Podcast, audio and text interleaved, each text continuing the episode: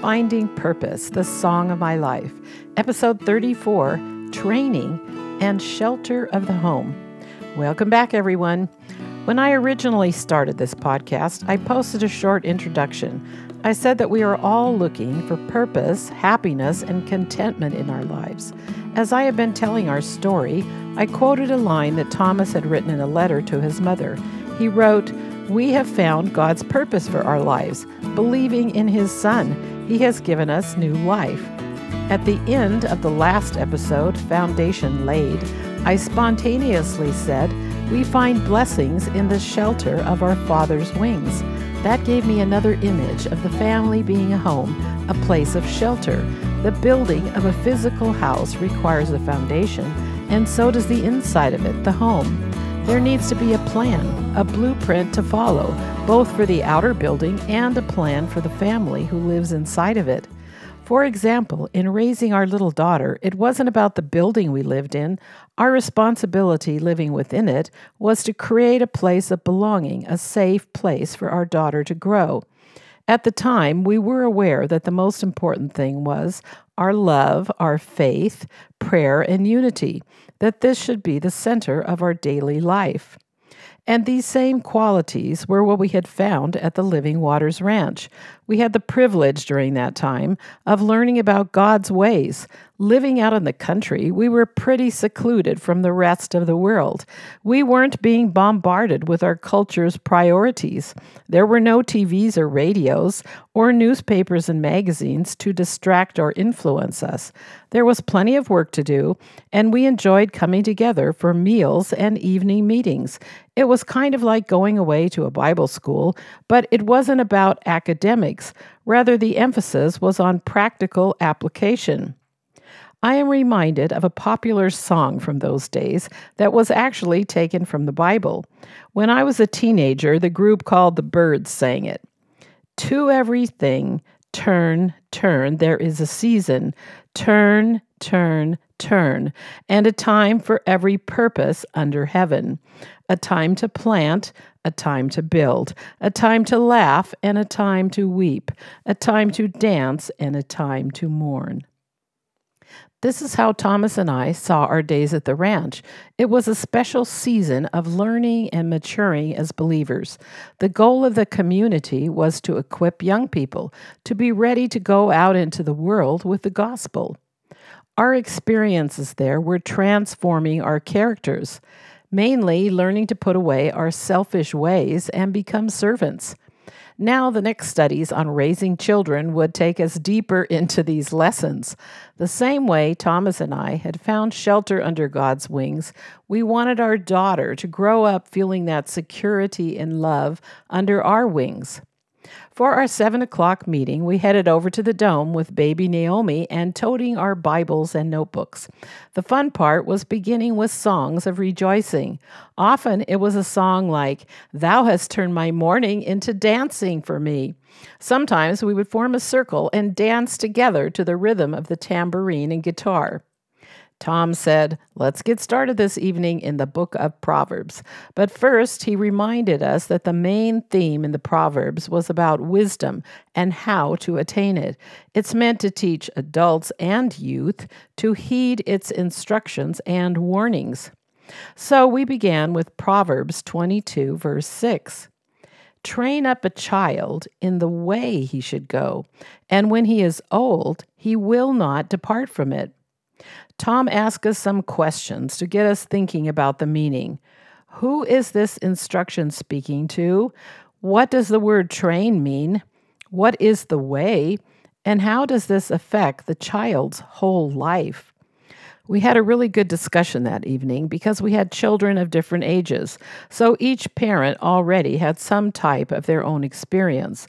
Also, because the group of us included both husbands and wives and some single moms.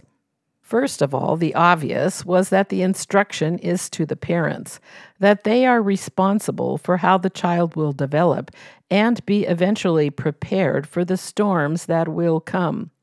We talked about the meaning of to train because it seemed to be the most important aspect of the verse. It would be like training for a sport or learning an instrument. It would require daily, consistent practice, a willingness to suffer somewhat for the goal ahead, perseverance, love, and wisdom. Then there was the question what is the way? First, the parents must know the way themselves. That requires us as parents to be willing to follow, to submit our will unto Jesus as the way, and our lives should reflect that as an example for our children to follow. We talked about how this would be a long range commitment to be growing with our children so that we could keep steering them in the right direction. Then it's the child's part to respond to the parents' training, to learn to love and respect the parents by listening to their instructions and obeying. It would be important for us parents to understand that we are building a foundation that will prepare them for their future. This was sobering for all of us. It was not about our desires and feelings, but rather that we should do what is best for our children. Then Tom showed us a beautiful picture for the children in Proverbs 1, verse 9. Hear, my son, your father's instruction, and do not forsake your mother's teaching. Indeed, they are a graceful wreath to your head and ornaments about your neck. Here it speaks of the responsibility of both parents and tells the child they will be blessed as they learn to listen and obey. Then we read the next one that specifically talks about how to gain wisdom and what happens if a person refuses instruction.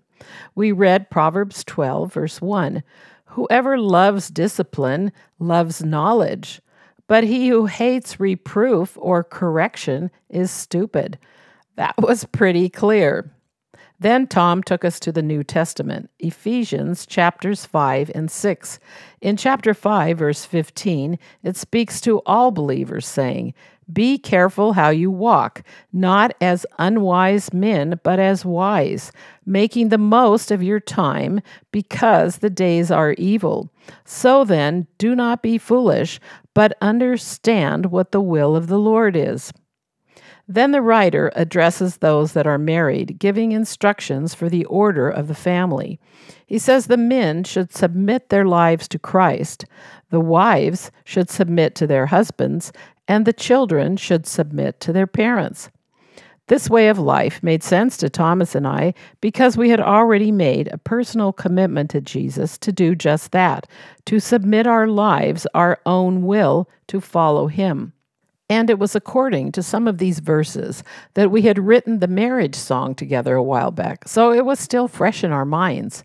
Then we read the specific message to the children at the beginning of chapter 6, verse 1. Children, obey your parents in the Lord, for this is right. Honor your father and mother, which is the first commandment with a promise, so that it may go well with you and that you may live long on the earth we realized that this was almost the same as what we had read in the Old Testament about training a child. Here, the wording was that the child needs to learn to obey so he can learn the difference between right and wrong. We talked about all the different kinds of things we should teach our children. Besides the emphasis on faith, we needed to be teaching them practical things, but that would depend on the age of the children. Since the children were ever growing and changing, we as parents would need to pay attention to each new phase.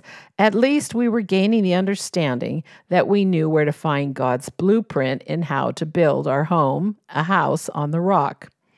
On our way back home from the meeting that evening, Thomas and I talked about how glad we were that we had a small baby. We were just at the beginning of this parenthood journey. Some other parents who had older children realized that they would have to change their habits in the home. Back at the big house, the other two families had put their kids in bed, so the evening was quiet. After Naomi was sleeping, Thomas and I were overflowing with things to talk about.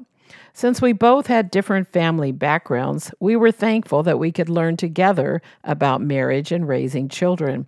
We had already experienced that belief in God's Word had changed us individually and the direction of our lives as a couple. So we were inspired to pass these truths on to our daughter. The whole subject about building a home led us to thinking about our future. We had never really talked about that before. I had been saying to Thomas ever since Naomi was born that I couldn't wait to have another baby. He finally said, Well, let's talk about it. How many children would you like to have? Since I grew up with two younger sisters, it might have been natural to think that three kids makes a nice family, but that seemed too small to me. I told him that I could imagine having five children. I loved being pregnant and having a baby. I just wanted more of those cute little sweethearts. Thomas, like me, loved having a baby, and not to forget that he even delivered her. He said right away, Then let's pray and ask God to bless us with more children. So we asked the Lord that night to help us learn to be good and faithful parents, and that His will be done in our lives. We had no idea where we would be living in the future or what our financial situation would be. That was something we couldn't imagine, but we were learning to trust God every day and put everything into His hands. I think one of the most valuable aspects of our life at Living Waters was that we got in the habit of talking and praying about everything. We were learning practically to be of one mind, to be in agreement concerning all of our decisions. What we didn't know yet was that God was preparing us for an even bigger decision for our future. That came about the next time we visited the church in Eureka and heard Jim Durkin preach. That's a story for next time. In closing today, I realized that the idea of being of one mind is actually written about often in the Bible. It is a reality that only God can give. Before we became believers, we had love between us, but definitely not one mind. So I looked up verses on this subject. This is what I found. It is really amazing how these following verses sum up everything we had read at our studies about God's heart and His design for the family.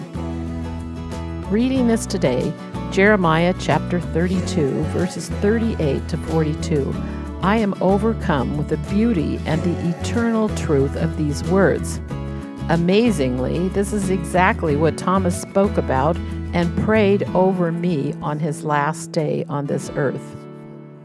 They shall be my people, and I will be their God, and I will give them one heart and one way, that they may fear me always, for their own good and for the good of their children after them. I will make an everlasting covenant with them, that I will not turn away from them to do good and I will put the fear of me in their hearts, so that they will not turn away from me. I will rejoice over them to do good, and I will faithfully plant them in this land with all my heart and with all my soul. Jeremiah continues For thus saith the Lord, just as I brought all this great disaster on this people, so am I going to bring on them all the good that I am promising them. This can be our prayer that we know God in this way. Take care, my friends. Bye for now.